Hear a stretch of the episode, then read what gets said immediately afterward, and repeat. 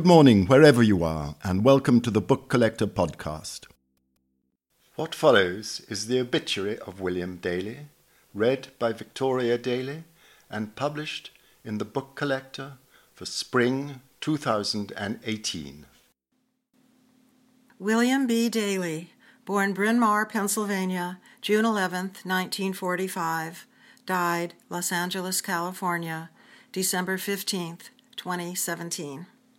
William Dailey, born in the suburbs of Philadelphia and raised in the southern Indiana city of Evansville, seemed always to have possessed an air of the literary bohemian. His laid back nature, at once pensive and romantic, was evident from his earliest years.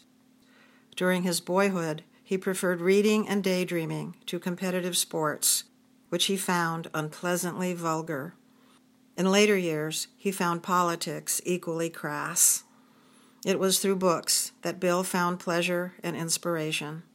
His sister, who had married and moved to France in the 1960s, recalls that when Bill came to visit her circa 1967, true to his quixotic essence, he arrived with a valise fashioned from a 1940s Singer sewing machine case that he had outfitted as a gentleman's portable traveling library filled with many books and very few articles of clothing.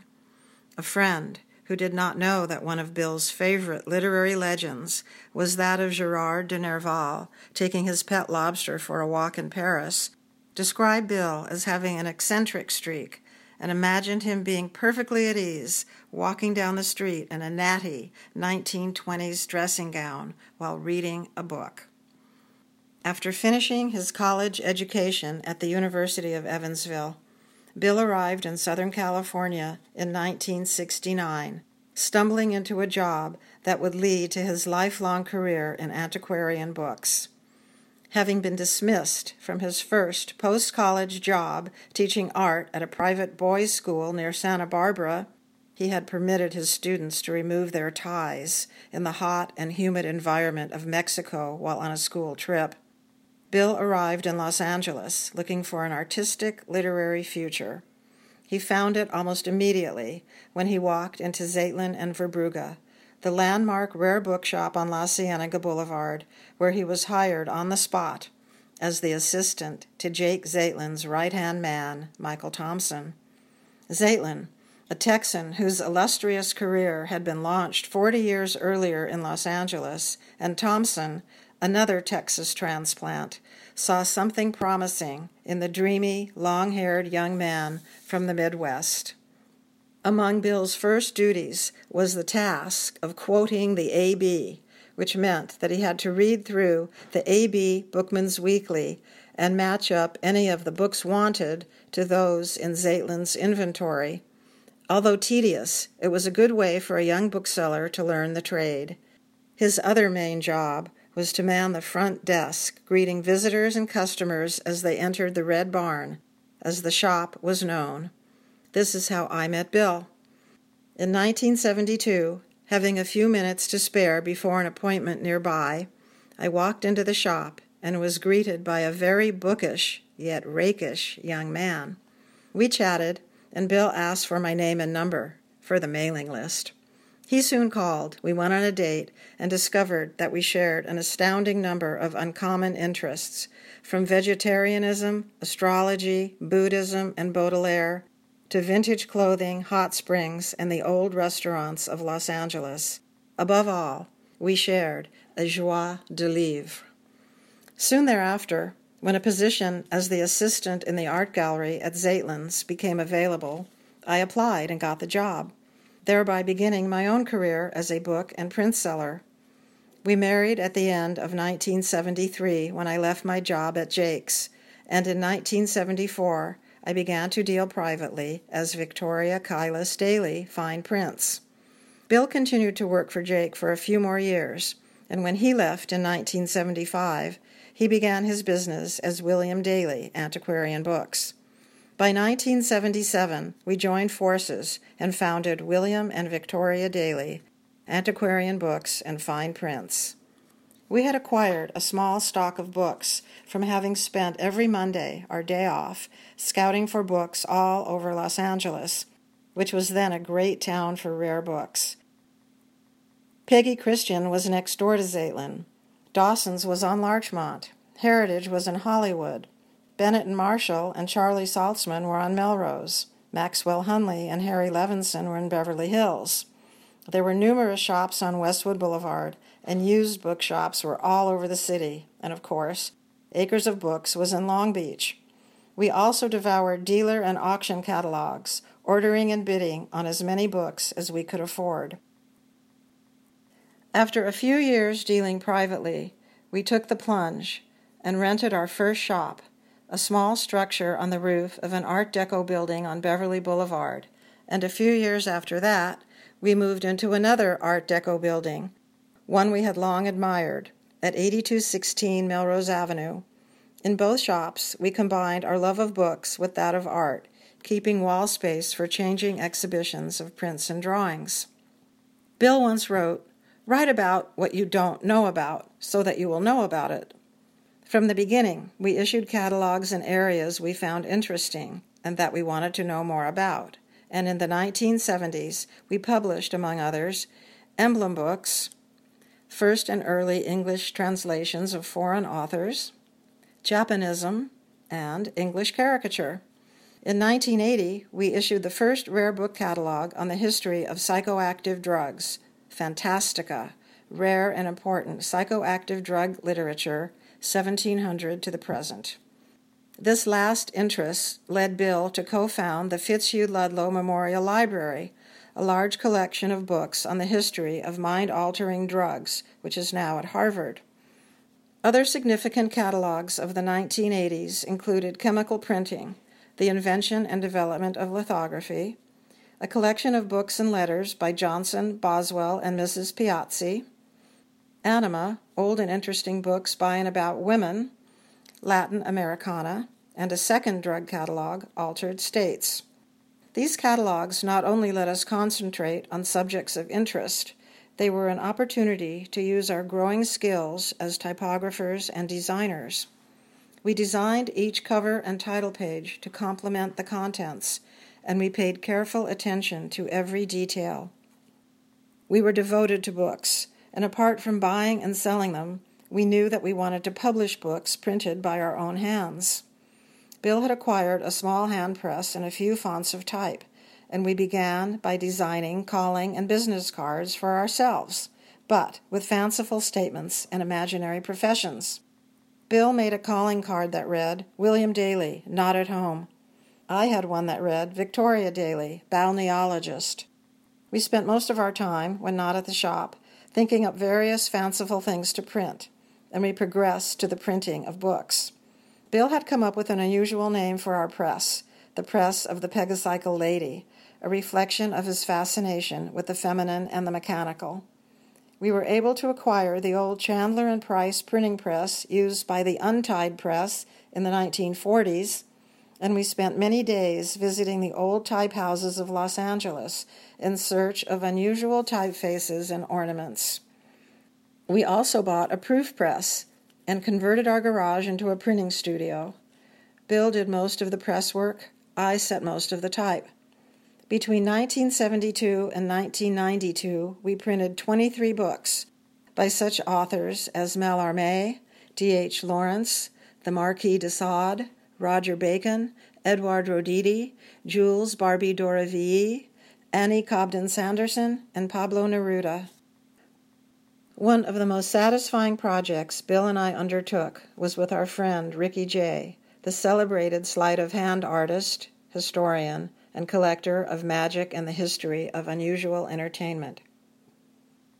Ricky had the idea to issue a journal with each issue devoted to a particular person or subject in his vast repository of astounding facts about performances past, and we agreed to work with him as the publisher and distributor of Jay's Journal of Anomalies. We had well known letterpress printer Patrick Reagh print the journal, and we tipped in the color plates by hand. Between 1995 and 1998, 16 issues were published.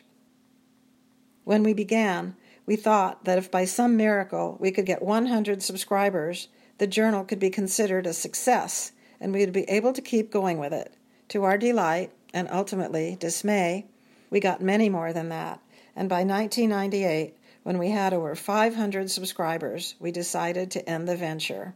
We could no longer keep up with the demand. What had begun as a small project had turned into a full time one, and none of us was prepared for it. As a bookman, Bill's interests were wide ranging, and he had a good memory for issue points covering many fields. He could discuss the color printing techniques of Gautier Dagoty, catalog the works of Kircher, collate an incunable, recognize true first editions, and remember obscure authors' pseudonyms. He loved recondite, odd, metaphysical, artistic, and elegant books. Yes, he could buy and sell modern first editions, but his passion was for books from earlier centuries.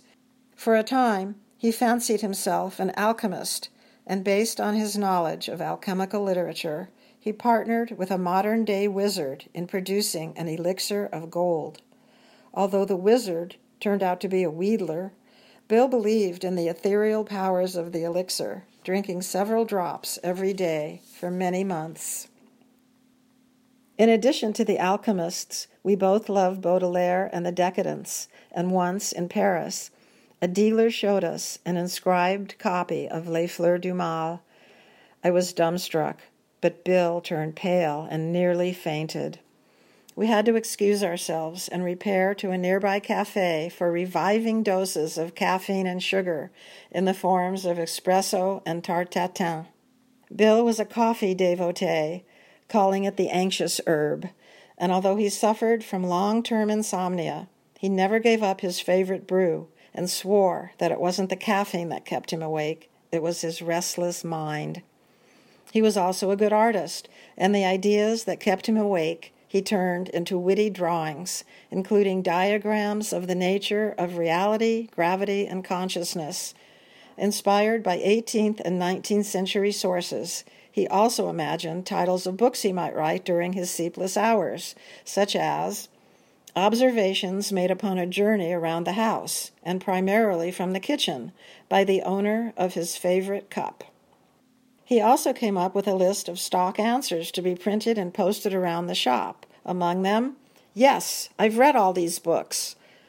45 minutes at 350 degrees makes a rare book. And my favorite, No browsing. Browsers will be prosecuted. During the early 1980s, as our business grew, we were able to afford staff, and in need of an experienced cataloger, we employed our good friend and fellow bookseller John Windle, who, after a difficult divorce and an ill timed publishing venture, fled San Francisco, arriving in Los Angeles with not much more than the clothes on his back. For nearly a decade, John worked in the shop except for the months he spent walking across the country on the Great Peace March and his time in India becoming a Buddhist monk. When he returned from India in his maroon and saffron robes, we were ecstatic to have him back, and we must have been the only rare bookshop in the Western world where an ordained Buddhist monk greeted customers with a tony British accent. But, as the Buddhists remind us, Nothing is permanent except change. And by 1990, John had shed his robes, remarried, and returned to the Bay Area, and Bill and I had separated. Remaining close friends, we continued to run the bookshop together until 1997, when it became Dailey Rare Books. Bill, whose fascination with hot springs had never waned, found an old motel in Desert Hot Springs, near Palm Springs, and decided to buy and renovate it in 2003. The bookseller, printer, and publisher added innkeeper to his list of vocations. In conjunction with buying the inn, he began to collect books on the desert and became an expert in the lore and literature of the Mojave. Bill had also collected books on vegetarianism and ultimately donated the collection to Indiana University, but he really wasn't a collector at heart, he was a dealer. He enjoyed the process of finding, buying, cataloging, and selling books, and was always eager to discover fresh material. Ever the optimist, he felt that no matter what he bought, a customer would eventually appear. He was usually right, and his patience and quiet determination served him well. He also became a Buddhist, going on meditation retreats at least twice a year and studying locally with various Buddhist teachers. But Bill was no ascetic, and although he had given up psychedelic drugs in the 1970s, he savored cocktails and wine, and he loved a party, finding that nearly everyone he met had something interesting to impart. After he closed the bookshop in 2007, he continued to sell books from his home, and although he spent much of his time in the desert, he realized that he could not give up bookselling after nearly 50 years in the trade. He still enjoyed the bustle of a book fair, where not only could he buy and sell books, but also he could meet new friends and converse with old ones. Always literary, never losing his bohemian air, and with his conviviality and ready laugh, Bill attracted a wide circle of friends. His sudden, accidental death has been incomprehensible to all who knew him. Difficult as it is to accept his loss, we take comfort in our vivid and loving memories of this unusual man.